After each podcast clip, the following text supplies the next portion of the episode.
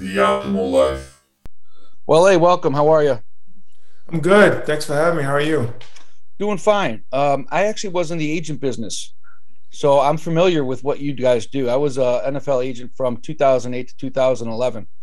I'm sorry to hear that. Yeah, yeah, exactly. Well, you, that's why it was a short stint.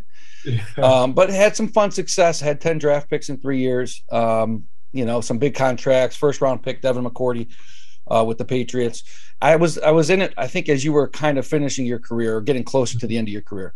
Yeah. Um, but let's start with you, man. How is that like? You go from undrafted out of Indiana to then playing, what, eleven seasons in the N F L, a big contract with the Chicago Bears.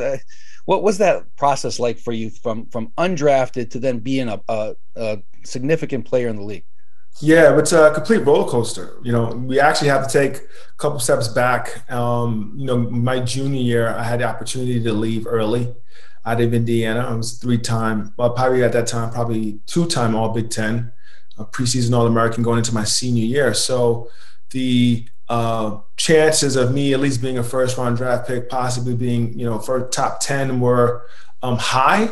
And then, you know, that fifth, sixth game of the season, I blew my A C L, L C L, P C L. So, you know, I'm thinking about signing that big contract right out of Indiana, get hurt, get staph infection in surgery, and then uh, it's all downhill from there. And uh, I become an undrafted free agent because of that process of the injury.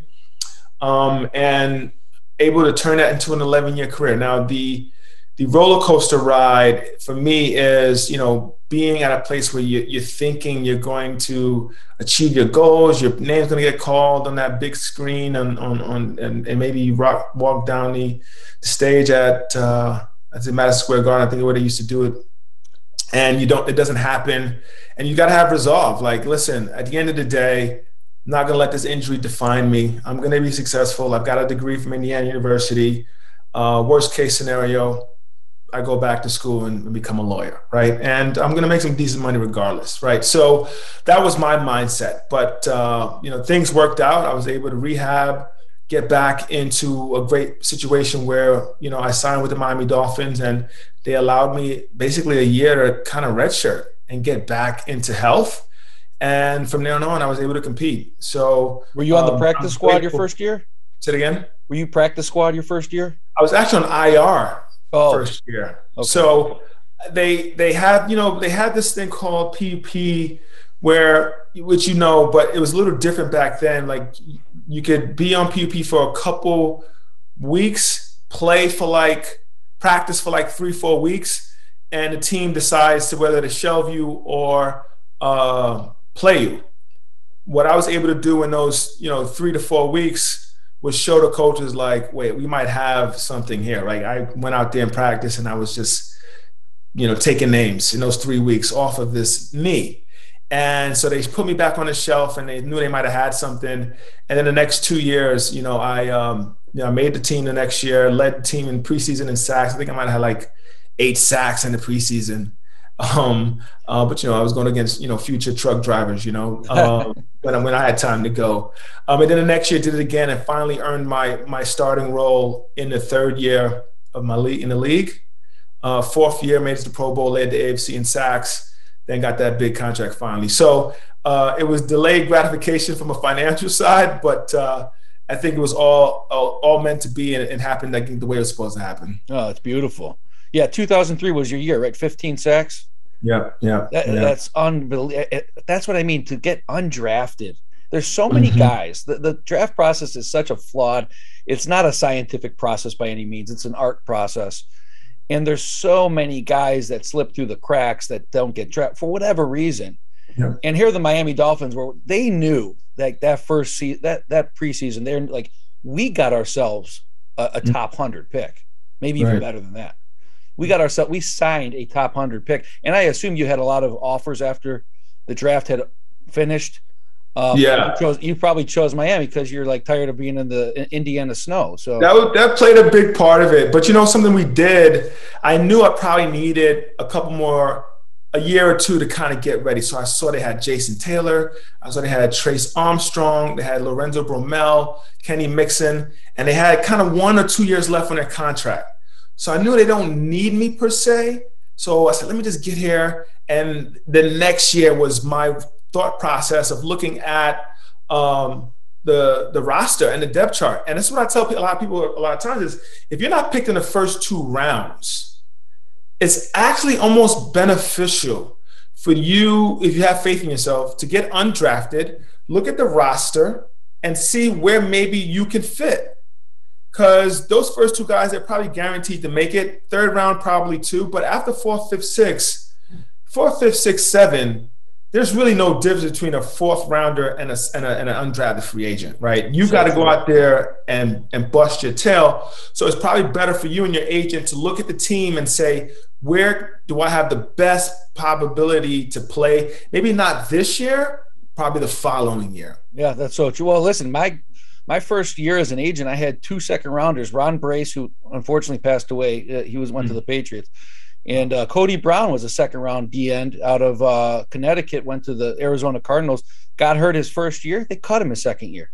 Wow. So even a second round pick, right? It's, mm-hmm. I mean, that's a rare situation. But um, but when you look at guys like today uh, in the Super Bowl, when you look at like a guy like Aaron Donald, or when you look at yourself when two thousand three season, What what is it? What is it about a guy like that, or yourself, or anyone else at a at a high level that during that season seems to be uns- like you know you're going to get a, at least one sack a game? Yeah. What are you doing differently in a season like that versus any other season? You know, honestly, too, coaching plays a big part. When you see a guy as hot as a guy like Aaron Donald, or um, as I was, you've got to keep finding ways to outsmart the opponents, right? They're going to start chipping. They're going to start double teaming. But if you have um, an ability to uh, play chess, not checkers, play chess with the offensive coordinators um, and open up the ability for your star players to make plays, you know, that's a win-win. But I attribute a lot of my success at the time to having guys like Patrick Surtain, Senior, and Sam Madison, cornerbacks that would strangle receivers, right? This is in a day where we could put your hands on people and basically wrestle them to the ground. And these these individuals, these cornerbacks, gave me the ability to play my game, and vice versa. They were able to jump routes because they knew the, the pass rush was coming between me and Jason Taylor. And they knew that if um, if they could just cover that receiver for three to four seconds, not even that, we were going to get home, and vice versa. We knew that the ball comes out quick, our guys are going to jump routes. So um, for a star player to be a star player, and this is why I love football, it really does take your teammates to do their job and let you eat. And um, what you're seeing with Aaron Donald is not just him being an amazing player, but his surrounding cast are doing their job, and they're allowing him to go out there and destroy guards, centers, um, even double teams, because you can't stop him one-on-one. That's such a great answer, man. I've never heard it really put that way, and that makes so much sense. Like mm-hmm. you could, you could be good, but if you don't have that great talent behind you, you can't necessarily be great. You've yeah. got those guys to compliment you, to to keep the coverage tight. You're going to yep. either have a chance to get to that quarterback, or and vice versa. You're going to be putting the pressure on that quarterback, and those guys are going to have a heyday. Um, so that's that's a really neat neat response. Uh, I didn't think of it that way. So you end up getting the big contract mm-hmm. with the Chicago Bears, and uh, and then playing several. You play a six years with six year contract mm-hmm. with Chicago. And yep. then you finish off um, a couple years after that, I believe. Yeah, yeah. And then here you are. You get this big, this big payday, mm-hmm. and like so many guys, after the high of the the elation wears off, holy cow, I've got more money in one check than I think my parents probably made it their entire life. Something like, you know, and I'm. This is so exciting, but once that wears down, as so many people struggle with, they struggle with this feeling of guilt. Like, why me? Why do I deserve this? Am I worthy of this? you know, how did I get here versus my buddy who was even better than me at, in high school, and my buddy in college who was better than me. Here I am with all these millions now. And a lot of people start struggling with the guilt. So let's yeah. start there with you. Did you feel those feelings? Absolutely. I think you hit it on the head. Um, you see where someone might have been faster than you. You see where a student actually was smarter and got better grades than you. And you, first of all, you get the full ride to play a sport at a university where everything's taken care of. And this person who's been in the same classroom with you actually is doing all the things that he or she can to get to college, has to pay. Um, and from that moment, you're thinking like, okay, this might not be fair. Um, then you get to college and then you see that, you know, you have all of the Uh, resources for the university behind you, making sure that you get good grades. You got tutors, you got, you know, the best cooks on campus, making sure you have good meals. Yes, we sacrifice. We got to get up at six o'clock in the morning and we're up doing all the things we can. But again, that's, you know, some of our talents that God's given us. And then you move further on in life and, you know, you're thinking, wait, actually, I'm gonna have a chance to play in the N F L. And like you said, you grow up with this community of young men and women that you guys went to the same school together. You guys used to play stickball in the streets together, get in trouble. And, and somehow you're now this person that has millions of dollars in the bank, and you go back home and they're still living six people in a two bedroom apartment, or you're still seeing the same drug dealers that were on the corner when you were in high school, still doing the same things that uh, you were doing before you left. So the thing that I think hits home is when you see your friends and people that you consider family living in a, a way that you do, and now you're living in this big, you know, six thousand foot square home. Um, you're driving these expensive cars, and people are living check to check. People are still on government housing assistance, and that has to tug at you. So what you do now is say, um, a lot of people say, well, let's go hang out. Let's go on these trips together. Let's go to the club. Let's go eat champagne, drink champagne and eat the finest steaks in the world. Uh, let me go buy you this car, Mom. Let me go buy you this house, Dad. Let me, my, oh, that's my uncle who gave me my first pair of cleats. I got to take care of him. That's my grandmother who um, used to, you know, ha- have us a big meal on Sundays after our football games. I got to take care of her. And before you know it, the principal, the, the the headlines that you've made all this money um, has been spent. Um, and you're thinking, where did it go? Because you, in your heart, you felt like you did the right thing. But the truth of the matter is, you no one knows that fifty percent of your, your money is already gone from taxes.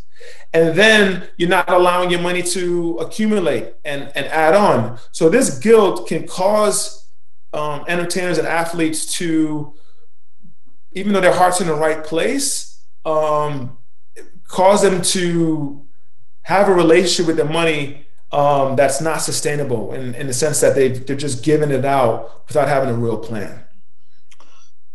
Yeah, that's such a trap. Again, to put this into perspective, even if you're making a million dollars a year, which is a ton of money in any reality uh, for anybody, but in the N F L or major sports or entertainment, that could be small. You're making a million and a half, two million plus a year. Let's not forget, for people that don't understand, you guys are getting paid out that all that cash over essentially the course of just a season. Yeah. So you're getting all that money in, I don't remember what it was exactly, eight or nine payments over the course of five, six months.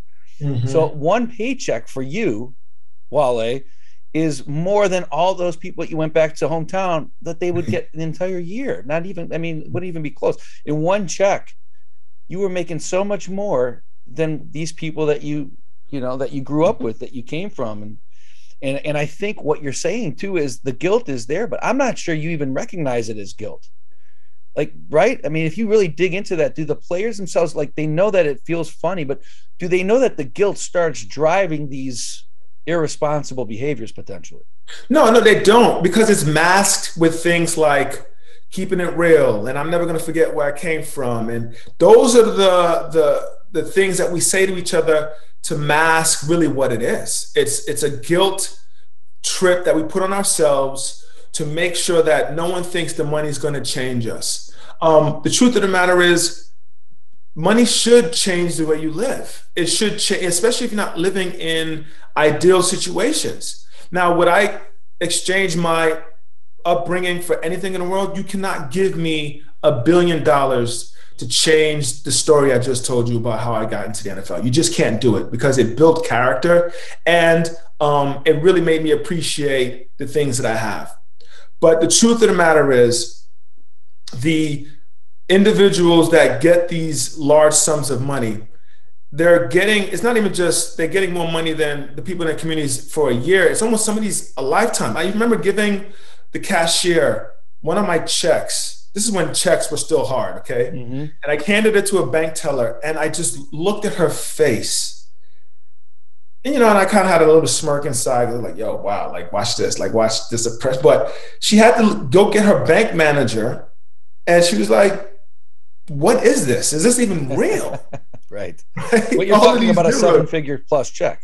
Yeah, yeah, my first one, I was like, so I'm just looking at her, and she's like, I gotta get, um, I gotta get my manager, right?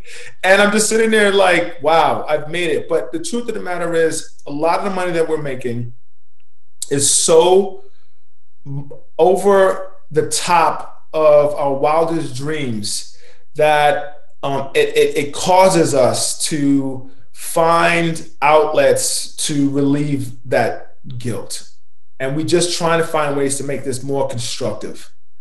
So as you're going through your career, you've got a financial advisor that was recommended to you through the N F L P A or through your agent?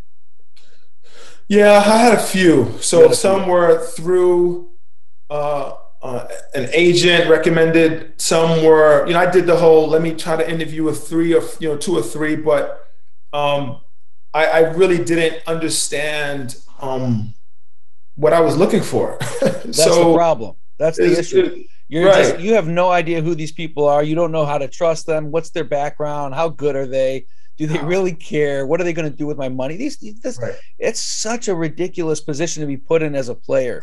Yeah. Like that has got to be one of the hardest. Like when you look at the relationship between player and financial advisor, how do you define that? How do you find somebody that's right for you? I mean, what, what, you're you have such a small window to make a decision. It's, it's so it's hard, like, man. Yeah. It's so hard. I think the biggest problem with athletes, it's a lot of smoke and mirrors. You might have a financial advisor that is to the book.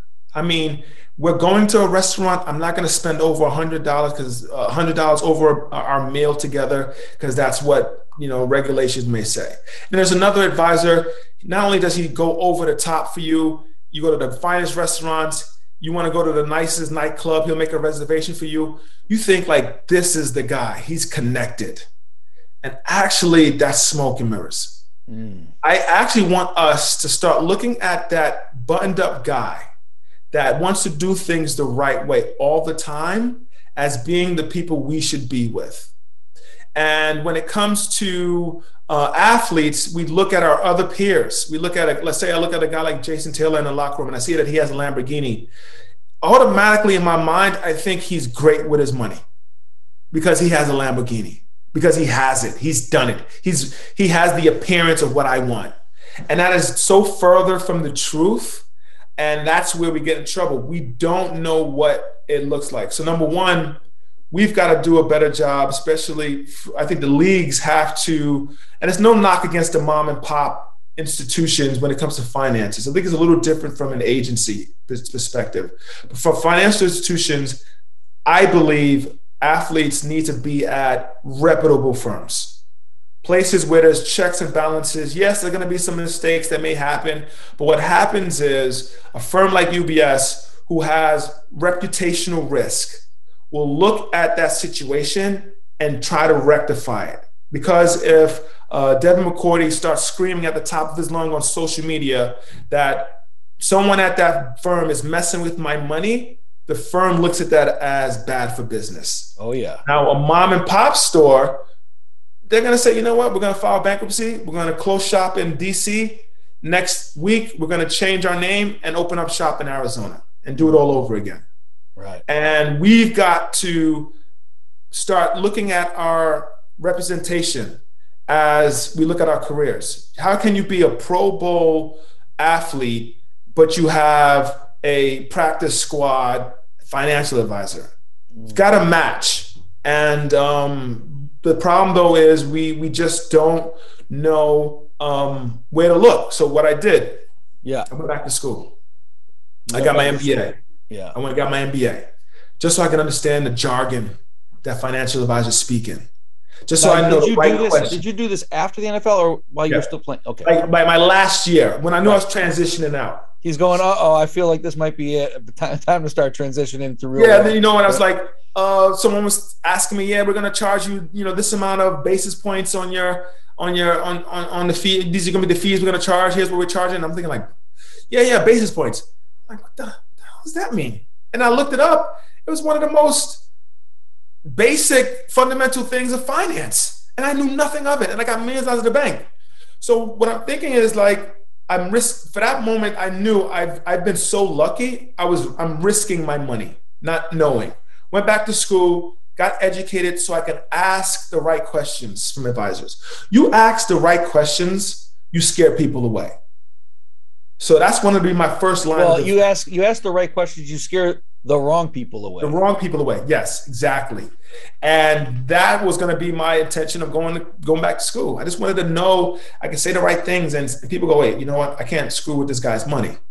Um, and then I realized that there's a greater opportunity that we can have here if we start educating um, our athletes on financial education and you know how to look for a good financial advisor.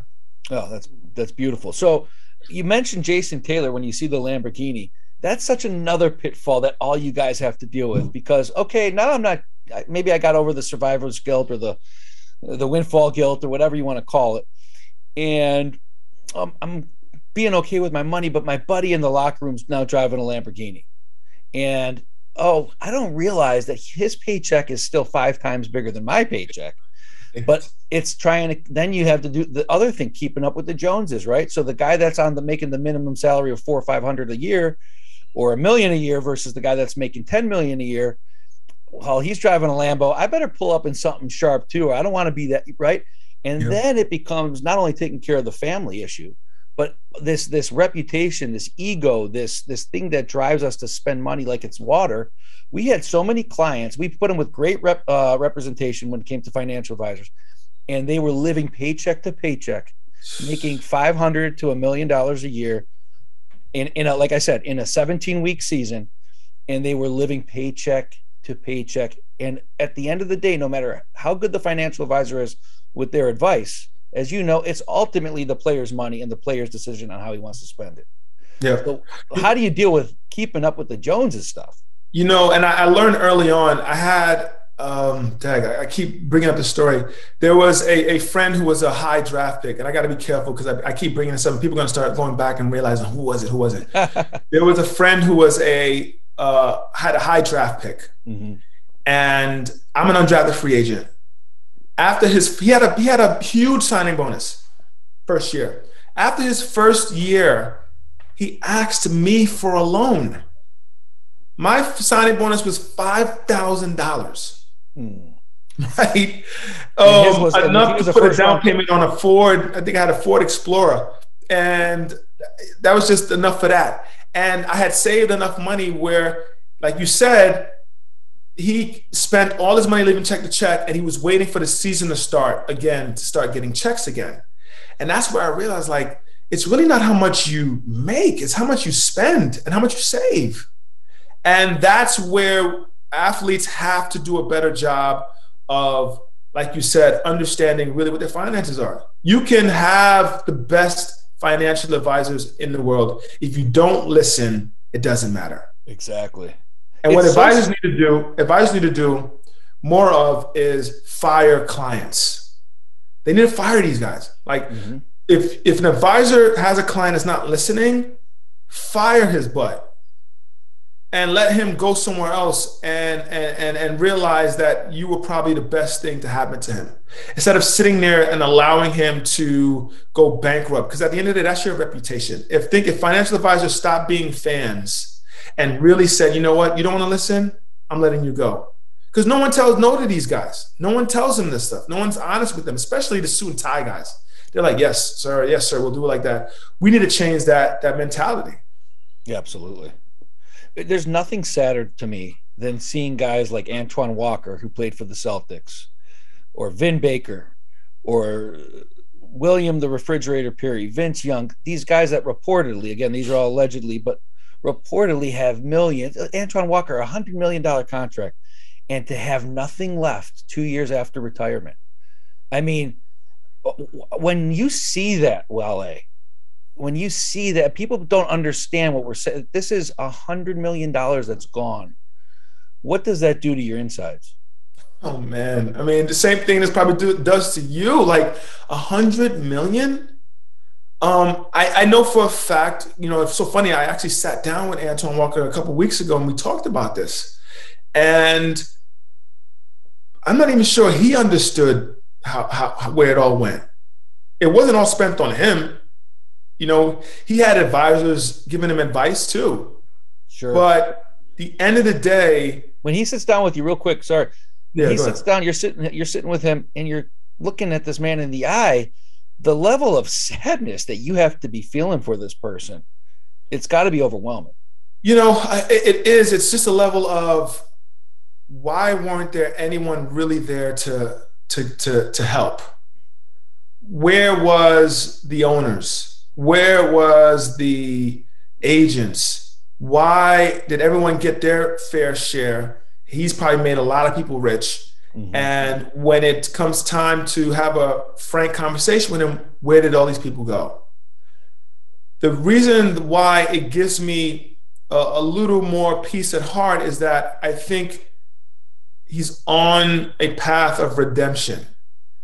But what's sad is that we shouldn't be here. Yeah. Like, you got examples like Magic Johnson and Michael Jordan, people who have done it the right way. How about um, Edgerrin James, as you mentioned in your in your white paper? Amazing. Like, that's why this is one of the guys where you can't uh, judge a book by its cover. Mm. He has taught me before I even. He's the kind of guy who got me into a place where I started to compete with my finances. Like, how can I be better every year? Same way I was better in football every year. And he was to a point where he's like, well, like, you've got to get to a point where you're making a certain amount of money every year, even if you're just sitting on your butt. Your investments, safe. And I loved his approach of how he looked at things.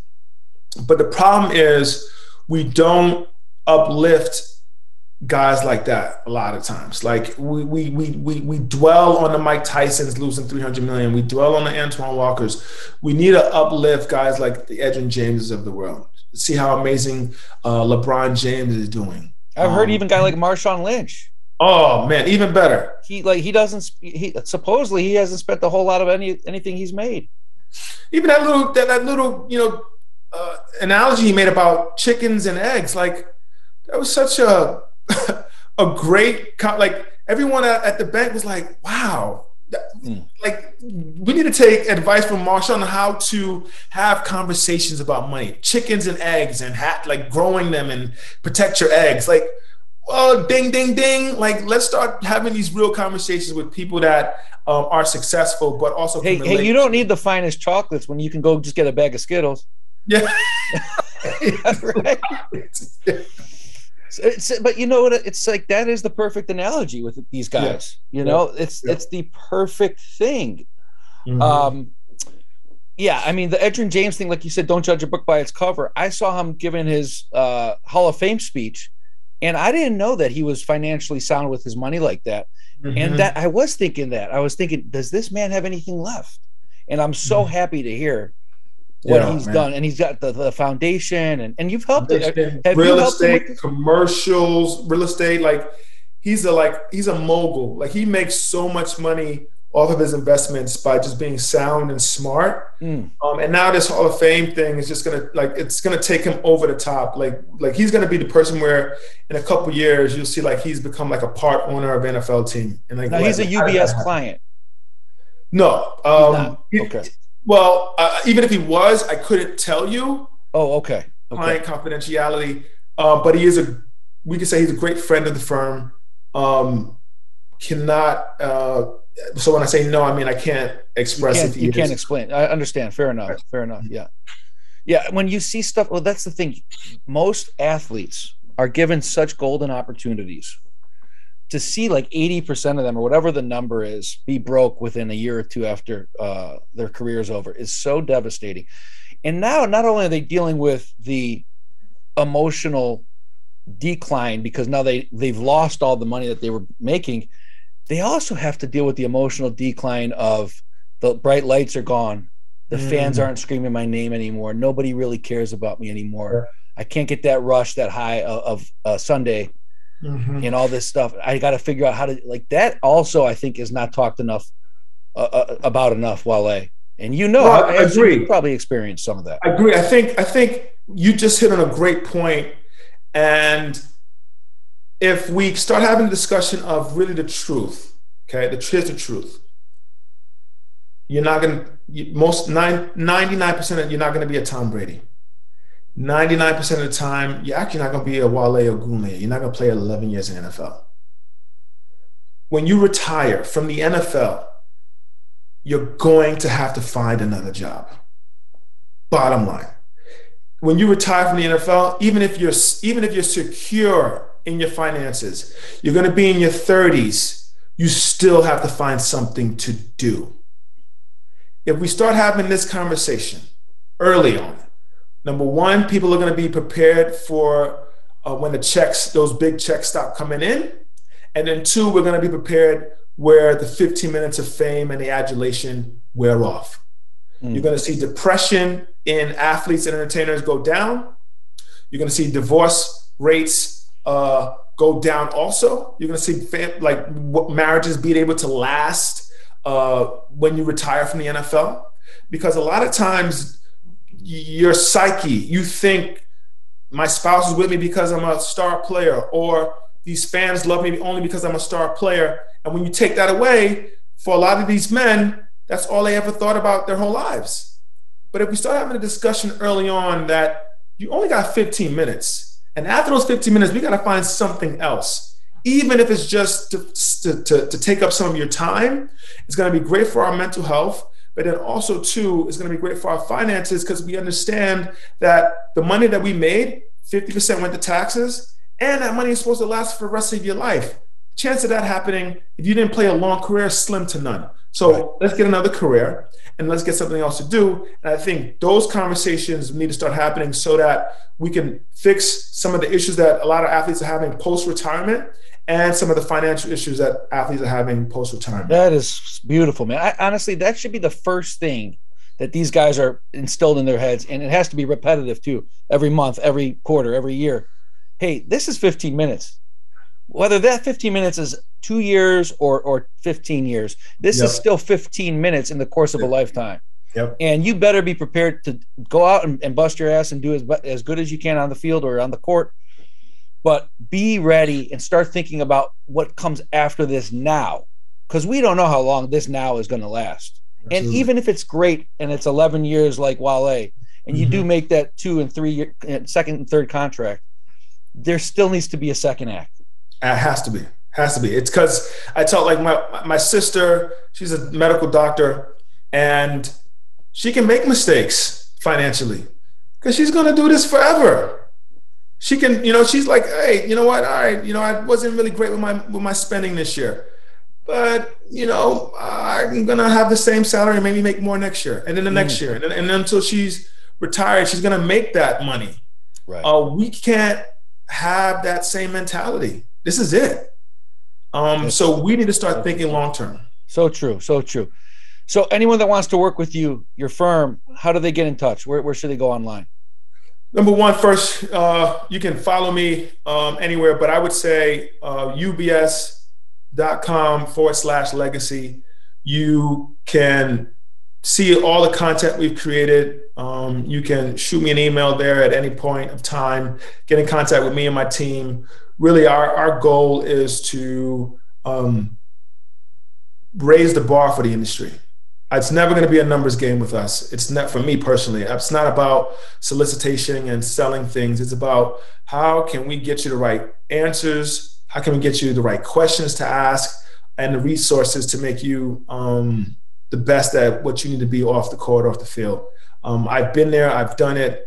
Um, I, like like we've talked about, I, I, I had a great career, made you know decent amount of money, and this is my this is my second this is my second uh, swing at this, right? And I want to figure out how my guilt, uh, how do I channel this in the right place? And this is how I got here at U B S of saying, you know what, I'm not even sure I deserve all that money that I have. Here's how I think I can give back. And, and, and what I'm doing with my second career is, is, is addressing my own issues with the success that I had, and, um, and, and, and, and be positive with um, my feelings. That's fantastic. And we'll link you up in the show notes, Wale. Uh, so anyone that wants to connect with you, click on the link in the show notes and you can find him there. Last question for you. Uh, best player you ever played with in the N F L? One, one wow. name. I'm gonna, wow, that's tough. It's either gonna, I probably would have to say Lance Briggs. Wow. Um, yeah, I'd say Lance Briggs. I played with some, I played with Zach Thomas, Jason Taylor, Pat Surtain, Sam Madison, Junior Seau, um, Urlacher, Tommy wow. Harris, Peanut Tillman, Alex Brown. I played with some amazing players, but I just, I, I marvel at the way Lance played played football. Like, Not about he, him. Yeah, he, he was a beast. He never missed tackles. Um, wasn't the, the the best shaped guy ever, but um, don't know how he was able to get some of that semi-fat moving the way he did. But, uh, yeah, he was, he was amazing. He was oh, amazing. That's awesome, man. Yeah. Hey, listen, thanks for the insight and uh, continued success to you and your company. Thank you. Appreciate you. And uh, anytime, please. I, I'd love to come back. Thank you, everybody, for listening to another episode of the Optimal Life Podcast. If you haven't yet, please subscribe and follow the podcast wherever you're listening. And you could also leave a review. Apple Podcasts, of course. You could leave reviews and ratings. Spotify, you could leave reviews and ratings. And several and many other podcast apps. Wherever you may be listening, please tell a friend, tell a family member, let them know about the podcast, and we will see you next time.